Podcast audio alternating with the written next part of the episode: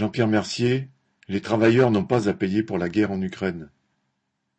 Samedi 2 mars, Jean-Pierre Mercier est intervenu à l'ouverture de la fête de lutte ouvrière de Grand Charmont, près de Montbéliard, devant 140 personnes, beaucoup travaillant dans les industries de la région.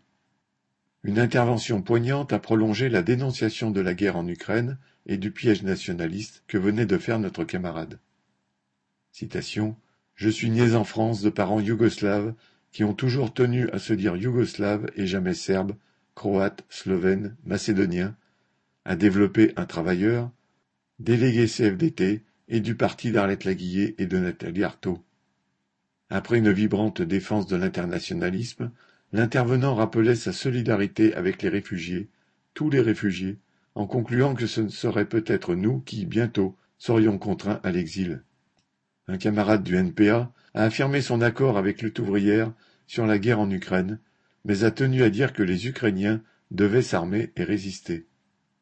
La question est pourtant, citation, qui donne les armes, à qui, et qui commande? On donne des armes aux régiments Azov remplis de néo-nazis fin citation, a répliqué Jean-Pierre Mercier, ajoutant Ce qui manque d'abord aux travailleurs d'Ukraine, de Russie et d'ici, ce sont des armes politiques qui n'en fassent pas de la chair à canon pour leurs ennemis de classe. Mais la guerre a suscité une interrogation d'un autre ordre de la part d'un camarade militant CGT.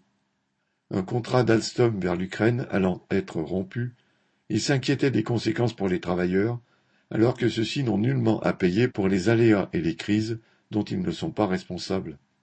Mais il demandait aussi s'il ne faudrait pas s'unir derrière Jean-Luc Mélenchon pour un vote utile. Un participant plus ancien lui a rappelé que la gauche au gouvernement l'avait envoyé en Algérie faire la guerre. Citation. Si encore ça s'appelait le travailleur insoumis. Mais même pas, c'est la France insoumise. Fin citation. Constatait ce camarade, envoyé autrefois par la France pour soumettre les Algériens. Le vote pour Mélenchon ne pourrait être qu'un piège électoral de plus. C'est une vibrante internationale qui a clos le débat.